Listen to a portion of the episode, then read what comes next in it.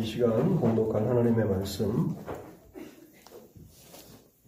신약성경 로마서 7장 14절에서 20절까지의 말씀을 읽도록 하겠습니다.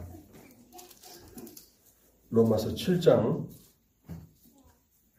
14절에서 20절까지를 읽겠습니다. 신약성경 248쪽 로마서 7장 14절에서 20절까지를 읽도록 하겠습니다.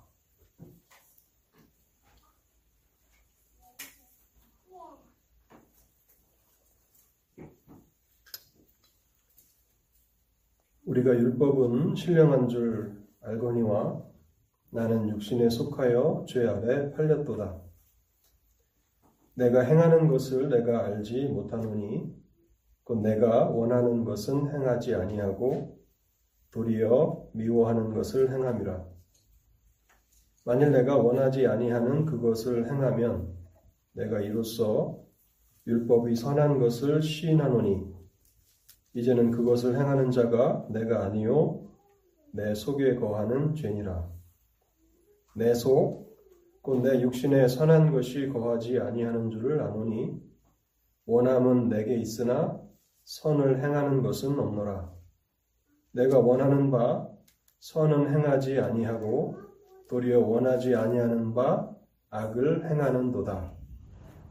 만일 내가 원하지 아니하는 그것을 하면 이를 행하는 자가 내가 아니요 내 속에 거하는 죄니라. 아멘. 시간 설교를 위해서 잠시 먼저 기도하도록 하겠습니다. 자비로우신 하나님 아버지 이 시간에도 저희들을 말씀 앞으로 부르셔서 하나님의 말씀을 듣게 하시니 감사합니다. 하나님께서 이 시간에도 함께 하여 주실 때에 우리의 마음을 성령을 통해서 밝혀주시고 또 우리에게 지혜를 더하여 주실 때에 하나님의 진리를 깨닫게 하여 주시옵소서. 하나님께서 준비케 하신 말씀, 우리의 생명의 양식으로 주신 이 말씀이 오늘 예배 자리에 참석한 모든 성도들에게 전달될 때에 그 영혼을 살리는 생명의 양식이 되도록 축복하여 주시옵소서. 하나님, 부족한 종 그와 같은 소원을 가지고 단에 섰사오나 이것을 이룰 수 있는 분은 오직 하나님의 성령뿐이시오니 성령께서 말씀을 통해서 또 말씀과 함께 역사하여 주실 때에 선포되는 말씀이 영혼을 살리는 능력이 되게 하시고 또 가난 영혼을 진정한 만족과 평강으로 인도하는 은혜의 말씀이 되도록 역사하여 주옵소서. 이 시간에도 사탄 마귀 하나님의 말씀을 회방하고자 하는 모든 괴계들을 펼치고자 할진데 성령 하나님께서 그 모든 시도들을 다 파하여 주시고 하나님의 말씀 안에서 말씀을 듣는 기쁨을 누리는 복된 시간이 되도록 역사하여 주옵소서. 이 시간을 주의 성령께 온전히 의탁하올 때에 이 모든 말씀 우리 주 예수 그리스도의 이름으로 기도하옵나이다. 아멘. 오늘 우리가 읽은 이 본문 말씀은 성경 가운데서 아마 가장 많은 사람들에게 알려진 그런 복음 가운데 하나일 것입니다. 또 많은 분들이 성경을 읽어 나가시면서 호기심을 갖게 된 그런 부분임에는 틀림이 없습니다. 근데 우리가 이 로마서 7장의 이 마지막 부분을 생각하기에 앞서서 어떻게 성경을 해석해 나가야 하는지 성경 해석의 원리를 다시 한번 상기하기를 원합니다. 성경을 단순히 가지고 있다는 것만으로 충분하지 않고 또 성경의 그 구절들을 임의로 문맥과 상관없이 그렇게 해석해 나가는 것이 얼마나 위험한 일인지 우리는 잘 깨달아야 합니다. 그래서 모든 성경 해석에 있어서 가장 중요한 것은 문맥, 컨텍스트를 따라서 각 구절들을 해석해 나가는 것입니다. 그러한 해석 방법이 아니고 무작위로 어느 한 부분에서 한 구절을 떼어다가 무엇인가를 전달한다면 그것은 성경을 왜곡시키고 우리를 진리가 아닌 거짓으로 이끌 수도 있다는 사실을 우리는 명심해야 합니다.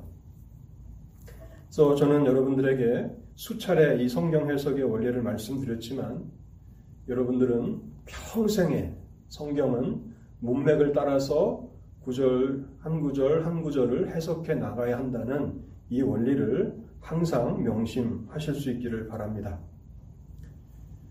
많은 사람들에게 알려졌고 또 많은 사람들이 호기심을 가지고 있는 그 문맥을 제대로 해석하기 위해서 먼저 7장 전체의 문맥을 다시 한번 여러분들과 함께 생각해 보겠습니다. 로마서 7장은 무엇을 전달하려고 쓰여진 것입니까? 우리는 먼저 7장 1절에서 6절까지가 첫 번째 단락이라는 사실을 생각해 보았습니다. 로마서 7장 1절에서 6절에서 바울은 율법과 그리스도인의 관계에 대해서 설명해 주었습니다. 그리스도인들은 더 이상 율법 아래 있지 않습니다. 왜 그렇습니까? 율법에 대해서 죽었습니다.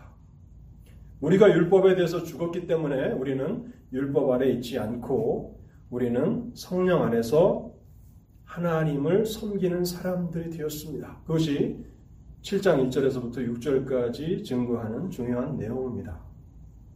그리고 두 번째 단락은 7장 7절에서 12절까지인데요. 여기서는 바울이 율법의 정당성에 대해서 변호하였습니다. 특별히 7장 7절이 어떻게 시작되는지를 한번 보십시오. 율법이 죄냐라고 하는 그 의문을 다루는 것입니다. 율법이 죄인가? 거기에 대해서 그럴 수 없느니라. 율법은 죄가 아닙니다. 율법은 죄악된 것이기는 커녕 오히려 율법은 죄의 진수, 죄의 핵심, 죄의 본질이 무엇인지를 우리에게 가르쳐 주었는데 죄의 핵심이 무엇입니까? 그것은 탐심이라는 것이었습니다. 무엇을 행하고 무엇을 행하지 않고의 문제이기보다는 우리 마음에 있는 그 탐심, 탐욕, 그것이 죄의 심이 죄된 죄의 핵심이다라고 하는 사실을 알려주었죠. 그래서 7장 7절에서 12절까지는 율법의 정당성에 대해서 설명할 뿐만 아니라 율법의 역할이 무엇인가를 우리에게 가르쳐 줬습니다. 율법은 죄가 무엇인지를 우리에게 알려주는 역할을 하는 것입니다. 그리고 나서 이제 13절부터 25절까지가 7장의 마지막 단락인데요. 우리가 여기서 유심히 봐야 하는 것은 두 번째 단락을 시작하는 방식과 세 번째 단락을 시작하는 방식이 똑같다는 것입니다. 두 번째 단락 7장 7절에서 질문을 던졌죠. 율법이 죄냐? 그럴 수 없느니라. 하면서 그 문제를 다뤘는데 세 번째 단락은 어떻게 시작합니까? 그런즉 선한 것이 내게 사망이 되었느냐? 선한 것이 선한 율법이 나를 죽게 만들었느냐? 그럴 수 없느니라. 라고 대답하면서 이제 마지막 단락을 해석해 나가고 있다는 것입니다. 선한 것은 율법을 말하는 것인데요. 선한 것이 내게 사망이 되었느냐는 무슨 의미입니까? 스님이 구절에서 바울이 말한 것입니다. 내가 율법을 깨달지 못할 때에는 내가 살아 있었다고 그렇게 말합니다. 살아있다는 것은 하나님 앞에서 자신이 죄인인 줄을 깨달지 못했다는 것이죠. 그러다 보니까 하나님 앞에 자기 의를 내세우고 자기를 자랑하고 만족하며 살았다는 것이죠. 빌리보서 3장 5절과 6절에 보면 바울이 이렇게 말합니다. 참 무서운 말입니다. 율법으로는 바리새인이요 열심으로는 교회를 박해하고 율법의 의로는 흠이 없는 자라. 내가 율법의 의로 흠이 없는 자라고 생각하며 살았던 그때를 바울은 내가 살았다라고 표현하고 있는 것입니다. 죄가 무엇인지 죄의 진수, 죄의 핵심을 알지 못하니까 내가 율법의 의로는 흠이 없다라고 하는 이 무서운 말을 하나님 앞에 고백하며 살았다는 것이죠. 그런데 율법의 의미를 깨닫게 되는 순간 어떻게 됩니까? 자신의 마음에, 자신의 중심에 탐욕이 가득하다는 사실을 깨닫게 되었고, 자신은 큰 죄인임을 알게 됩니다. 그것을 내가 죽었다라고 고백하고 있는 것입니다. 그래서 이제 마지막 7장의 마지막 단락에서는 이 문제를 다루는 것입니다. 내가 죽음에 이르게 된 것이 율법의 잘못인가라고 하는 이 부분을 다루는 것이죠. 내가 죽게 만든 것은 율법인데 그것은 율법의 책임인가라고 하는 이 문제를 다룬다는 것입니다. 결국 7장 13절에서 25절의 핵심적인 내용은 무엇입니까? 질문에 이미 나타난 것입니다. 율법에 관한 것입니다. 더 자세히 말한다면 율법의 한계에 대해서 바울은 말하기를 원하는 것입니다. 율법의 한계 혹은 율법의 무능력, 율법이 할 수 없는 것. 우리도 다 인간이기 때문에 한계가 있잖아요. 그죠? 저도 목사로서 하고 싶은 일이 참 많이 있습니다. 그런데 제가 인간이기 때문에 제가 가진 한계가 있습니다. 그 이상은 더 할 수가 없는 그런 한계가 있죠. 율법도 한계가 있다는 것입니다. 율법이 할 수 없는 것이 무엇인가? 이것을 전달하는 것이 로마서 7장 마지막 단락의 핵심이라는 것입니다. 이 개요를 가지고 우리는 이제 한 구절 한 구절을 살펴나가게 되는데 그렇게 된다면 우리는 본문을 왜곡하거나 잘못 해석할 수 있는 그런 위험들을 많이 피해 나갈 것입니다. 15절 말씀을 보겠습니다. 내가 원하는 것은 행하지 아니하고 도리어 미워하는 것을 행함이라. 여기 내가 원하는 것, 내가 소원하는 것이라고 바울은 말하고 있습니다. 이것은 무엇을 말할까요? 그것은 율법을 통해서 깨닫게 된 것입니다. 율법이 명령한 것, 선을 행하는 것, 그것을 말하는 것입니다. 바울은 나는 선을 행하기를 원한다. 율법의 명령을 순종하기를 원한다라고 말하고 있는 것입니다. 그런데 실상은 어떻습니까? 내가 도리어 미워하는 것, 악을 행한다고 말하고 있는 것입니다. 여기에 우리는 율법의 한계가 드러나고 있음을 발견합니다. 율법은요, 우리에게 선이 무엇인지를 가르쳐 줍니다. 무엇이 악인지를 가르쳐 주시, 가르쳐 주죠. 율법이 우리에게 선한 것을 가르쳐 주지 않았다면 어떻게 선을 행하기를 원할 수 있습니까? 이처럼 율법은 우리에게 정보와 지식을 제공해 줍니다. 하나님의 뜻이 무엇인지를 알려줍니다. 그런데 율법은 그 이상은 더 할 수가 없습니다. 선한 것이 무엇인지를 우리에게 가르쳐 주기는 하지만 선을 행할 수 있는 능력을 제공해 주지는 못한다는 것입니다. 이것이 바울이 로마서 7장 이 마지막 단락에서 전하길 원하는 율법의 한계인 것이죠. 우리에게 빛을 던져줍니다. 우리에게 지식과 정보를 전달해 줍니다. 무엇이 하나님이 원하시는 길인가를 가르쳐 줍니다. 무엇이 선인지를 정의해 줍니다. 그러나 정작 문제는 그것을 행할 수 있는 능력을 제공해 주지는 못한다는 것이죠. 그래서 15절을 보십시오. 내가 행하는 것을 내가 알지 못하노니 곧 내가 원하는 것은 행하지 아니하고 도리어 미워하는 것을 행함이라. 율법을 통해서 선을 알게 됐는데 그러나 정작 나는 선을 행하고 있지 않다는 것입니다. 내가 미워하는 것을 내가 혐오하는 것을 행하며 살아가는 나를 발견한다고 말합니다. 19절도 동일하게 말합니다. 내가 원하는 바 선은 행하지 아니하고 도리어 원하지 아니하는 바 악을 행하는도다. 이것이 율법이 가진 한계입니다. 그래서 어떤 설교자들은 율법의 무능력 이렇게 정의를 하는데 사실 무능력이라기보다는 율법이 가진 한계라고 이렇게 해석하는 것이 훨씬 더 나은 설명인 것 같습니다. 원하는 원함은 소원은 우리에게 어떤 소원을 거룩한 소원을 가질 수 있도록 하기는 하지만 누며 살아갈 수 있는 능력은 제공하지 못한다는 것입니다. 바울은 지금까지 로마서를 통해서 사람은 율법이 아니라 믿음으로만 의롭다 하심을 받는다는 사실을 증거해 왔습니다. 로마서 3장 20절에 그러므로 율법의 행위로 그의 앞에 의롭다 하심을 얻을 육체가 없나니 율법으로는 죄를 깨달음이니라. 율법으로는 사람이 하나님 앞에 의롭다 하심을 받을 수가 없습니다. 그뿐만 아니라 율법으로는 사람이 거룩하게 될 수도 없다고 7장 마지막 단락에서 선언하고 있는 것입니다.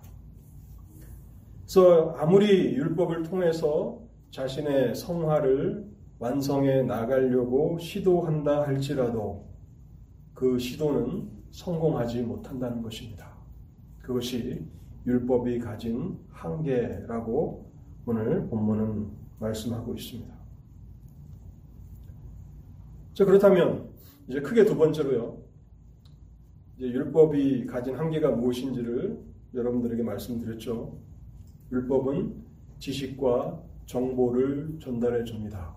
그러나 선을 행할 수 있는 능력은 제공해 주지 못합니다. 저왜 우리는 이런 질문을 던질 수 있습니다. 율법을 통해서 거룩하게 되는 일이 불가능한가? 왜 율법으로는 성화를 이룰 수 없는가? 그 이유는요. 우리의 마음에는 은혜와 죄의 내적인 투쟁이 있기 때문에 그러한 것입니다. 은혜와 죄의 내적인 투쟁. 우리 마음에는 두 세력이 다투고 있습니다. 하나는 하나님의 은혜라고 하는 세력이고요.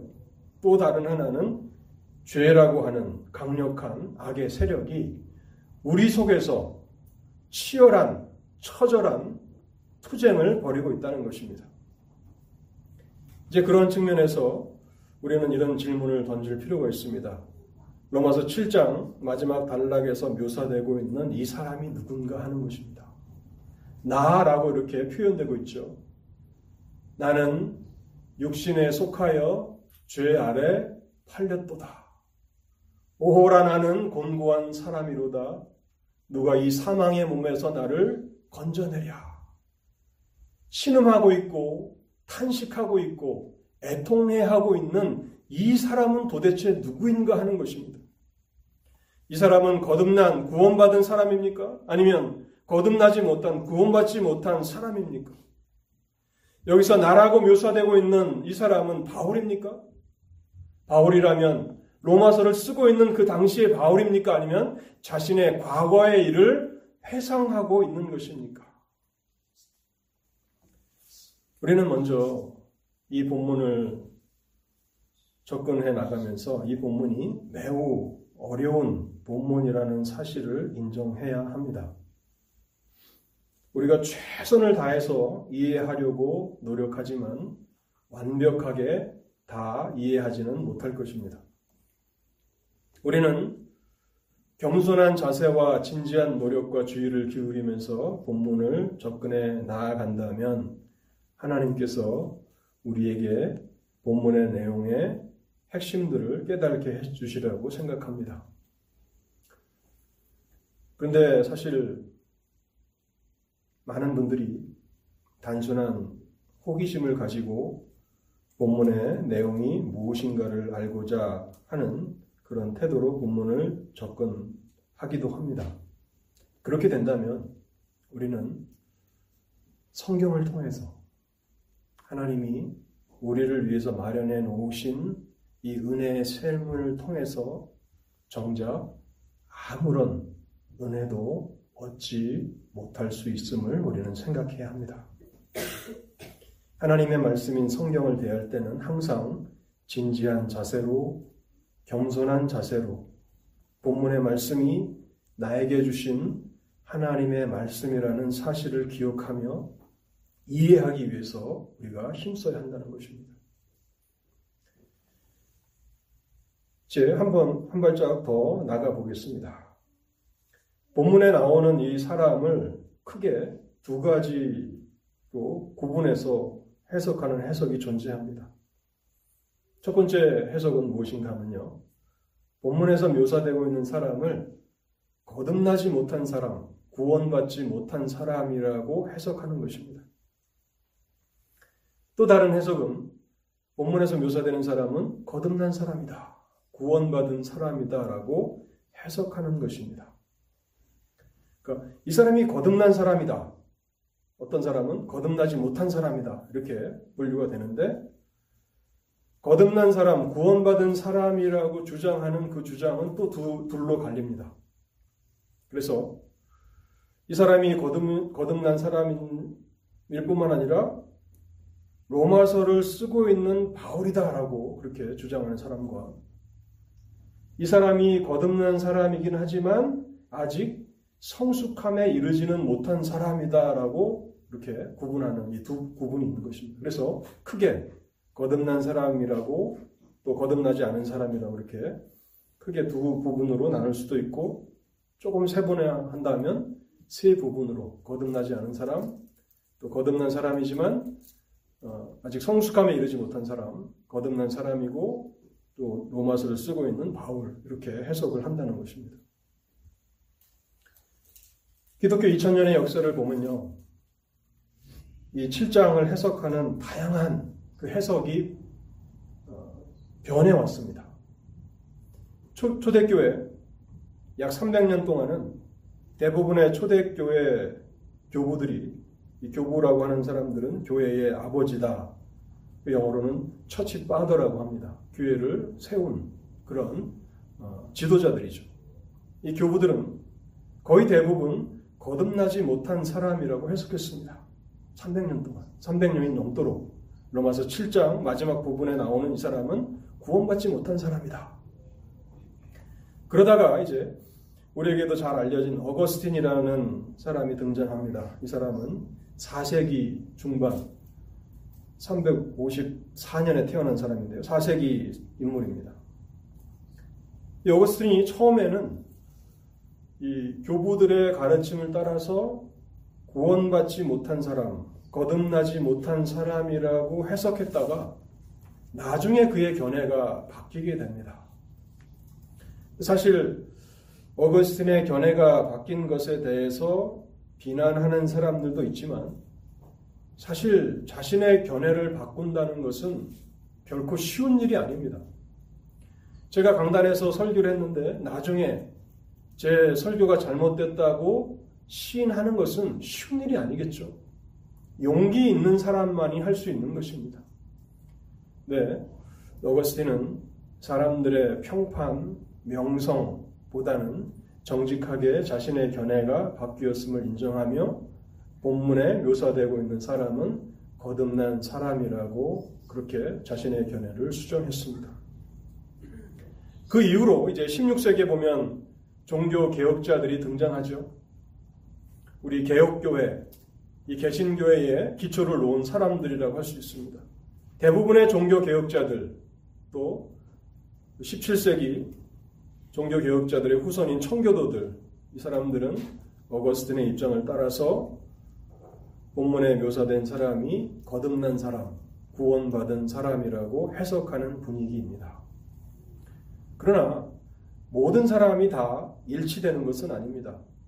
처음 초대교회 300년 안에서 거듭나지 못한 사람이라고 해석했지만 모두가 다 동일한 것은 아니고요. 대체로 그렇게 해석했다는 것이고 대체로 그렇게 해석하고 있다는 것이고 또 여전히 여러 견해가 갈립니다. 경건한 매튜 헨리가 이 부분을 주석하면서요. 이 본문이 가지고 있는 어려움을 호소하는데요. 저는 이 헨리의 그 호소가 제 마음에 어, 굉장히 이렇게 어, 와 닿았던 것을 경험하면서 여러분들에게 소개시켜드리고자 합니다.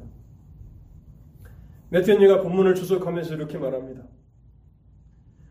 거듭난 구원받은 성도라고 보기에는 너무나 난처할 정도로 너무나 당혹스러울 정도로 강력하고 광범위한 악의 지배를 봅니다.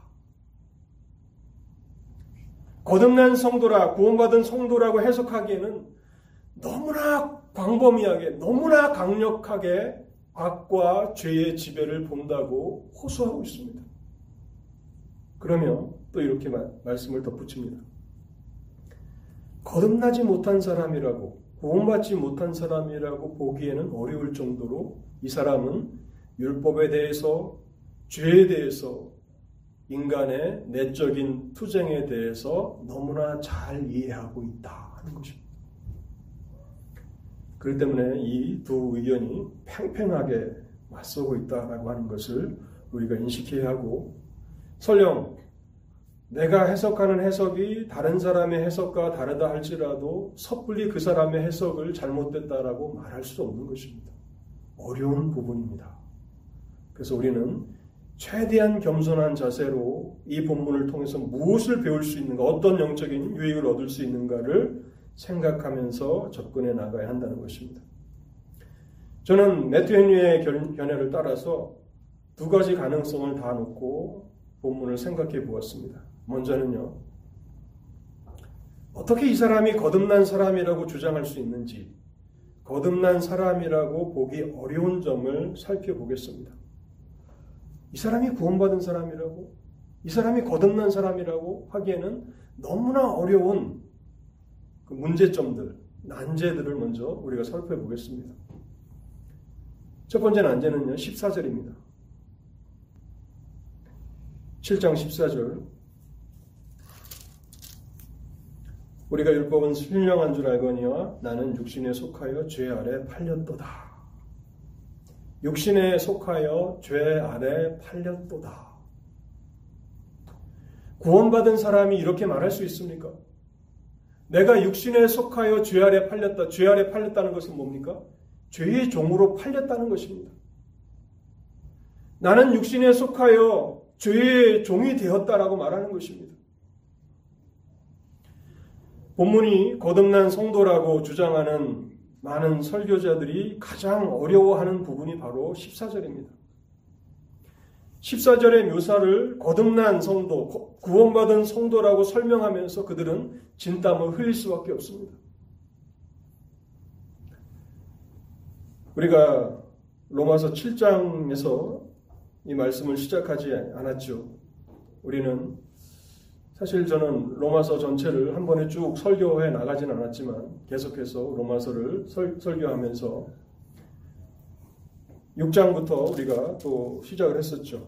뭐 5장도 설교했었고 또 4장도 설교했었습니다. 그러나 연속적으로 설교하진 않았지만 우리는 최근에 6장을 설교했습니다. 6장을 한번 보십시오. 6장 2절을 보십시오. 그럴 수 없느니라 죄에 대하여 죽은 우리가 어찌 그 가운데 더 살리오. 죄에 대해서 죽었다라고 선언을 했는데 7장에서 뭐라고 말합니까? 육신에 속하여 죄에 팔렸다. 구원받은 사람이 이럴 수 있습니까? 14절도 한번 보겠습니다. 제가 14절을 설교하면서 이것은 참 영광스러운 구절이다라고 말씀을 드린 기억이 납니다. 거의 산에 로마서라고 하는 그 산의 그 정상에서 바라보는 참 아름다운 뷰다.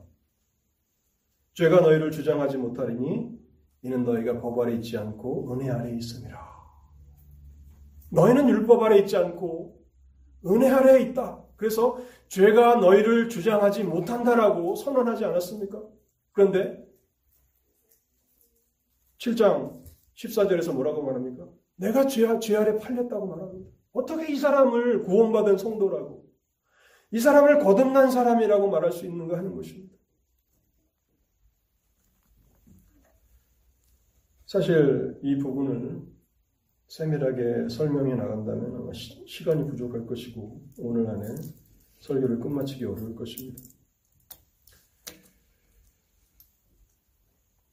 그래서 많은 부분 우리가 더 이제 앞으로 살펴보겠지만은 넘어서 7장 14절 이 말씀이 가장 큰 난제라는 것입니다.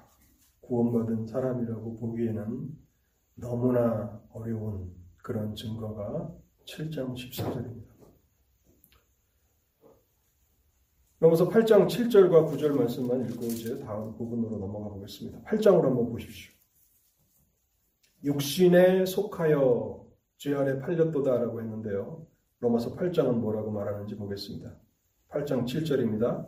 육신의 생각은 하나님과 원수가 되나니 이는 하나님의 법에 굴복하지 아니할 뿐 아니라 할 수도 없습니다. 육신에 있는 자들은 하나님을 기쁘시게 할 수 없느니라. 만일 너희 속에 하나님의 영이 거하시면 너희가 육신에 있지 아니하고 영에 있나니 누구든지 그리스도의 영이 없으면 그리스도의 사람이 아니라. 8장은 철저하게 반복, 반박하죠. 육신의 생각은 하나님과 원수가 되고 육신에 있는 자들은 하나님을 기쁘시게 할 수 없고 또 너희는 육신 안에 있지 않고 영에 있다라고 말하고 있지 않습니까? 그래서 본문을 구원받은 사람이라고 보기는 참 어려운 그런 부분이 있습니다. 두 번째는 로마서 7장 15절입니다. 내가 원하는 것은 행하지 아니하고 도리어 미워하는 것을 행함이라. 여기서 말하고 있는 사람은 자신은 선은 행하지 않고 악을 행한다라고 말하고 있다는 것입니다. 이 사람을 거듭난 사람이라고 말할 수 있는가? 지금 로마서를 쓰고 있는 바울의 삶의 모습이라고 주장할 수 있는가? 바울이 내가 선은 행하지 아니하고 악만을 행한다. 그렇게 말하는 상태에서 이 로마서를 쓰고 있다는 말입니까? 참 어렵죠. 그래서 우리는 본문을 통해서 겸손을 배워야 합니다. 크게 두 번째로요. 본문은 거듭난 사람이라는 또 증거들이 있습니다. 첫 번째 제가 말씀드린 것은 거듭난 사람이라고 구원받은 사람이라고 보기 어려운 그런 부분을 말씀을 드렸고요. 두 번째는 이 사람이 거듭나지 못했다고 해석하기 어려운 점. 다른 말로 하면 이 사람이 구원받은 성도다. 거듭난 사람이라고 하는 그런 증거들이 있다는 것입니다. 첫 번째 증거는요. 여기 7장 마지막 부분에 있는 이 사람은 율법의 본질을 잘 이해하고 있습니다. 율법은 신령하고 선하다는 사실을 인정합니다. 14절입니다. 우리가 율법은 신령한 줄 알거니와 거듭나지 못한 사람들은 율법이 신령하다는 사실을 알지 못합니다. 율법이 선하다는 사실을 알지 못합니다. 율법이 의롭다는 사실을, 거룩하다는 사실을 알지 못합니다. 그런데 로마서 7장 마지막 부분에 있는 이 사람은 율법이 신령하다고, 선하다고 그렇게 말하고 있고 16절은 더 놀랍습니다. 만일 내가 원하지 아니하는 그것을 행하면 이로써 율법이 선한 것을 시인하노니 내가 원하는 선을 행하지 못하고 내가 미워하는 악을 행할 때조차도 율법은 선합니다라고 말하고 있는 것입니다. 여기 율법이 선하다고 하는 그 말은 뭐냐면 내가 악을 행하기 때문에 율법은 나를 향해서 정죄하겠죠. 선을 행하지 않고 원하지 아니하는 악을 행하니까 율법은 나를 정죄할 거 아닙니까? 나를 정죄하는 그 율법은 선한 것입니다라고 고백하고 있는 것이에요. 우리가 잘할 때 우리를 칭찬해 주는 사람, 아, 이 사람은 나의 친구입니다라고 말하기는 쉬워도 우리가 잘못할 때 우리를 혹독하게 비난하는 그 친구를 향해서 이 사람은 나의 진정한 친구입니다라고 말할 수 있는가 하는 것입니다. 지금 여기 있는 사람은 내가 선이 아닌 원치 않는 악을 행할 때조차도 율법은 선합니다라고 고백하면서 율법의 본질을 이해하고 인정하고 있다는 것입니다.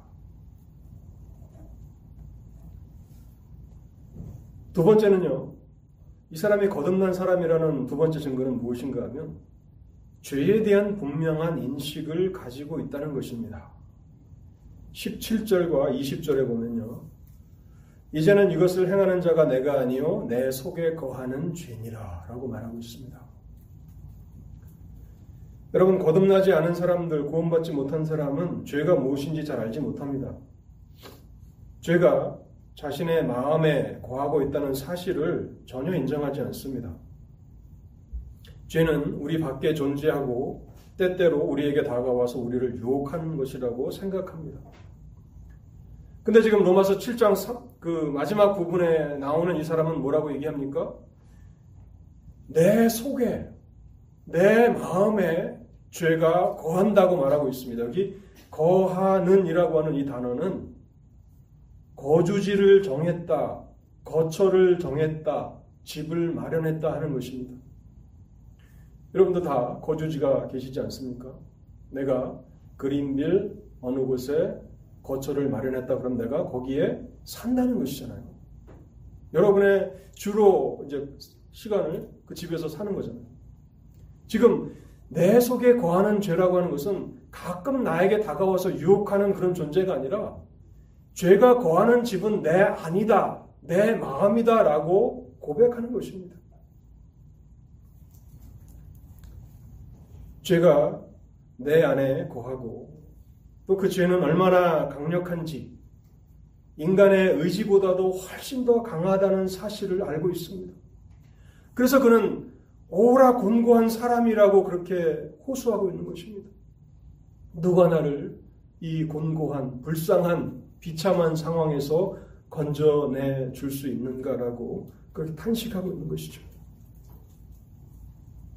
안간힘을 쓰고 있고 사력을 다해서 저항하고 있고 그러나 죄를 당해내지 못한다고 고백하고 있습니다. 여러분 구원받지 못한 사람은요 스스로를 의롭다고 생각합니다. 스스로의 삶을 만족하게 여기죠. 죄를 알지 못할 때, 율법을 알지 못할 때 바울이 그랬잖아요. 나는 율법의 의로는 흠이 없는 자라. 그런데 로마서 7장에 있는 이 사람은 율법에 대해서 잘 깨닫고 있습니다. 율법은 신령하고 거룩하고 선하다는 것을 알고 있고 또 두 번째 죄에 대한 뚜렷한 인식을 가지고 있습니다. 세 번째 증거, 이 사람이 거듭난 사람이라는 증거는 무엇인가? 인간에 대한 분명한 이해를 가지고 있습니다. 18절입니다. 내 속, 곧 내 육신에 선한 것이 거하지 아니하는 줄을 아노니 원함은 내게 있으나 선을 행하는 것은 없노라. 인간이 타락하였고 부패하였고 하나님의 진노 아래 있다라고 하는 이 사실을 그는 잘 이해하고 있습니다. 내가 바로 하나님의 진노의 대상이고 하나님이 혐오하시는 그런 주인이고 내 안에는 선한 것은 하나도 없고 내 안에는 모든 것이 부패하였다라고 고백하고 있다는 것입니다. 거듭나지 못했는데 자기 자신을 이렇게 이해할 수 있을까요? 왜 많은 사람들이 여전히 하나님의 말씀을 듣고 복음을 듣지만 그리스도를 믿지 않습니까? 자신의 부패함을 보지 못하기 때문에 그런 것입니다. 내 속 내 안에 선한 것이 없노라라고 하는 이 사실을 알지 못하기 때문에 나는 여전히 지금 괜찮은데 나는 여전히 하나님 앞에 칭찬받을 만한데 나는 그래도 이런 것이 있고 저런 것이 있어서 하나님 앞에 내세울 만한 것이 있는데라고 생각하니까 십자가 앞에 자신의 죄를 회개하며 그리스도의 자비를 구하지 못하는 것입니다. 원함은 내게 있으나 여러분 이 말씀은 결정적입니다. 원함은 내게 있으나 이 사람의 소원은 무엇입니까? 7장을 14절부터 25절까지 읽어보십시오. 이 사람의 소원은 율법을 지키고 싶은 소원입니다. 실제로는 율법을 지키며 살아가지 못하지만 율법을 지키고 싶은 소원이 있고 선을 행하고 싶은 소원이 있습니다. 그리고 하나님을 기쁘시게 하고 싶은 소원이 그에게 있음을 우리는 발견합니다. 그렇기 때문에 많은 사람들이 로마서 7장 마지막 단락에 나오는 이 사람이 거듭난 사람, 구원받은 사람이라고 그렇게 해석하는 것입니다.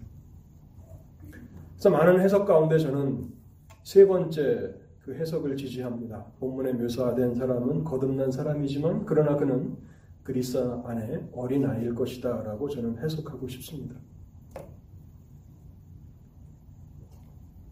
그 결정적인 이유가요. 로마서 7장 14절에 내가 육신에 속하여 죄 아래 팔렸다. 육신에 속하여 죄 아래 팔렸다라고 하고 있는데 바울이 고린도전서 3장 1절에 보면 이렇게 말합니다. 형제들아 내가 신령한 자들을 대한 것 같이 너희에게 대할 수 없어서 육신에 속한 자. 여기 육신에 속했다고 말하고 있죠. 육신에 속한 자 곧 그리스도 안에서 어린 아이들을 대함과 같이 하노라.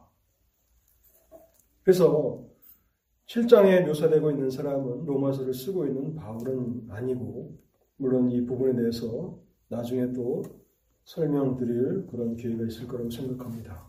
이것은 거듭났기는 했지만 구원받기는 했지만 여전히 성숙함에 이르지 못한 그리스도 안에 어린 아이를 두고 묘사하는 묘사라고 그렇게 보고 싶습니다. 그래서 우리가 지금까지 살펴온 것을 두 가지로 적용하고 오늘 설교를 마치도록 하겠습니다. 만약 우리가 이런 상태에서 살아간다면 거듭났지만 그러나 여전히 육신에 속하여 죄 아래 팔려 있는 그런 상태에 있다면 그것이 얼마나 비참한 삶인지를 우리는 깨달아야 합니다. 7장 24절에 오호라 나는 곤고한 사람이로다. 이 사망의 몸에서 누가 나를 건져내려? 곤고한 사람, 비참한 사람, 불쌍한 사람이라고 말하고 있는 것입니다. 이것은 하나님의 복음의 영광을 가리우는 삶을 살아가는 것입니다. 하나님은 우리에게 구원을 주셨고 영광스러운 복음을 주셨는데 우리가 여전히 육신에 속하여 죄 아래 팔려서 살아간다면 그것은 복음의 영광을 가리우는 삶이 된다는 것입니다. 내가 복음을 믿고 하나님의 백성이 됐는데도 여전히 내 마음이 공고하다면 어떻게 복음이 전, 전파될 수 있고 하나님의 나라가 확장되어 나갈 수 있습니까? 이것은 곤고한 삶입니다. 비참한 삶입니다. 더 나아가 로마서 8장 8절에 보면 이렇게 말씀합니다. 육신에 있는 자들은 하나님을 기쁘시게 할 수 없느니라. 육신에 있는 자들은 아무리 노력한다 할지라도 육신에 있는 자들은 하나님을 기쁘시게 할 수 없다고 말하는 것입니다. 그들이 아무리 많은 선행을 행한다 할지라도 많은 재물을 하나님 앞에 헌상한다 할지라도 하나님이 기쁘게 받으시는 것이 될 수가 없다는 것입니다. 육신에 있는 자들은 하나님을 기쁘시게 할 수 없느니라.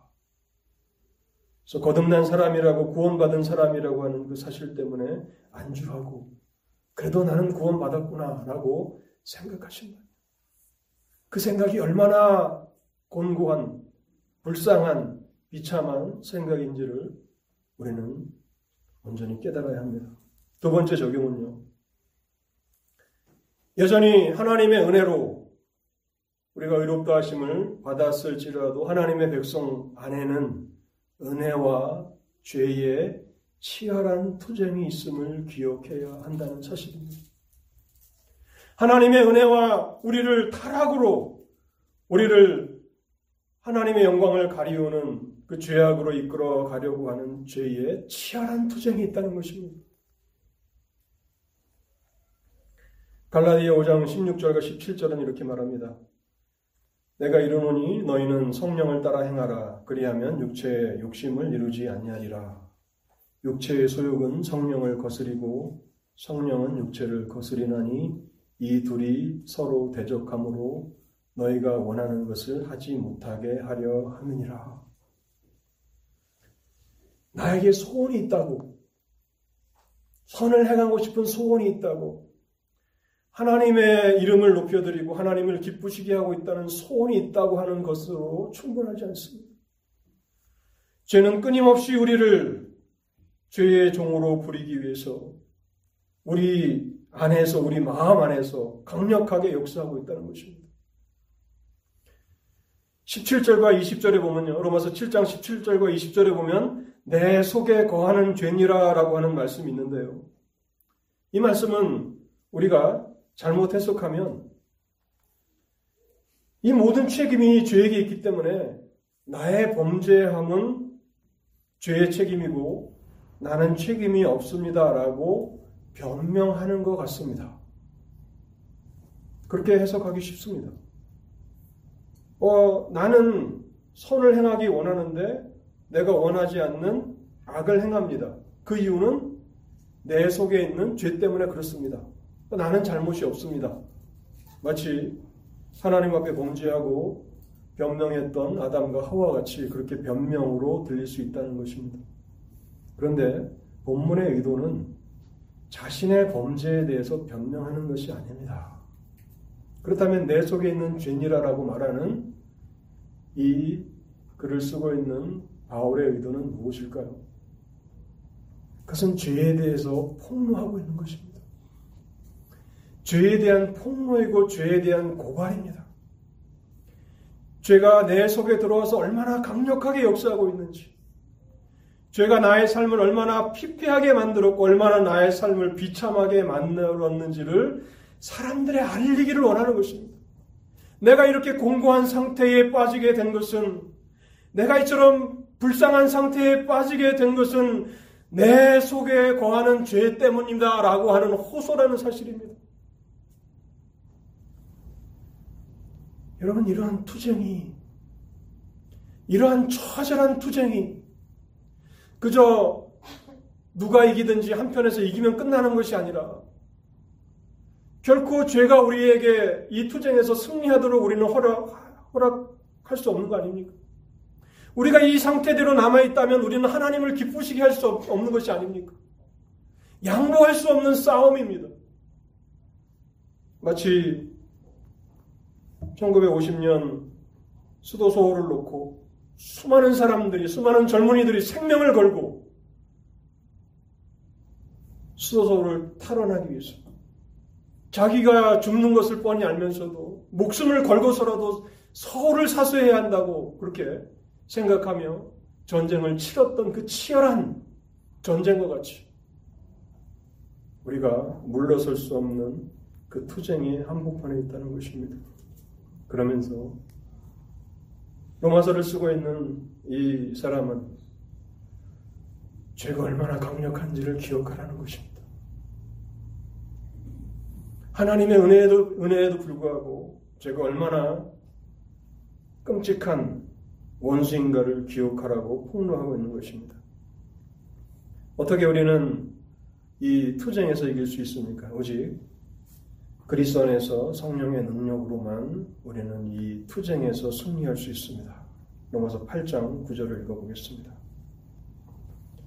만일 너희 속에 하나님의 영이 거하시면 너희가 육신에 있지 아니하고 영에 있나니 누구든지 그리스도의 영이 없으면 그리스도의 사람이 아니라.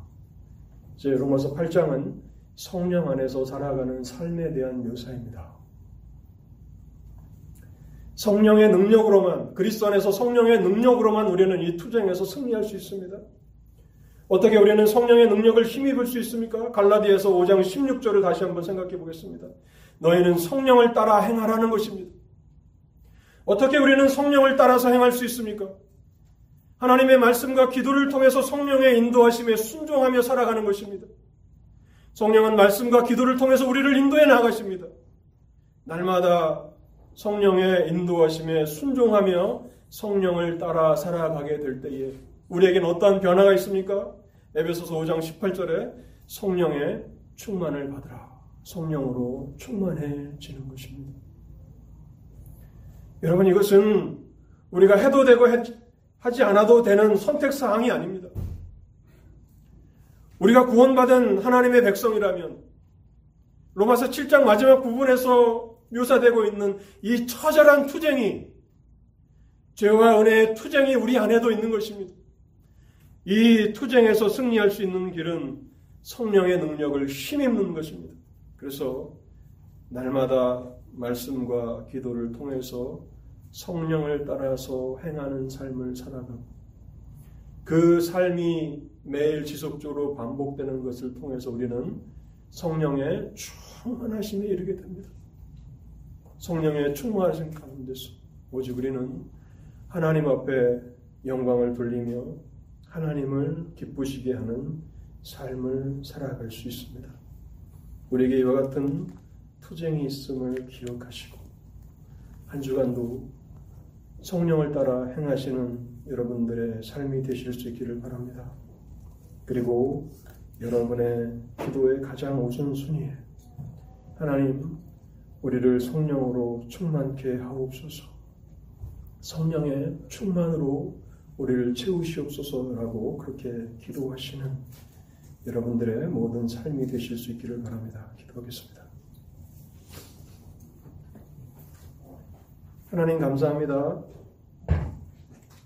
오늘도 우리에게 하나님의 진리를 들려주시니 감사합니다.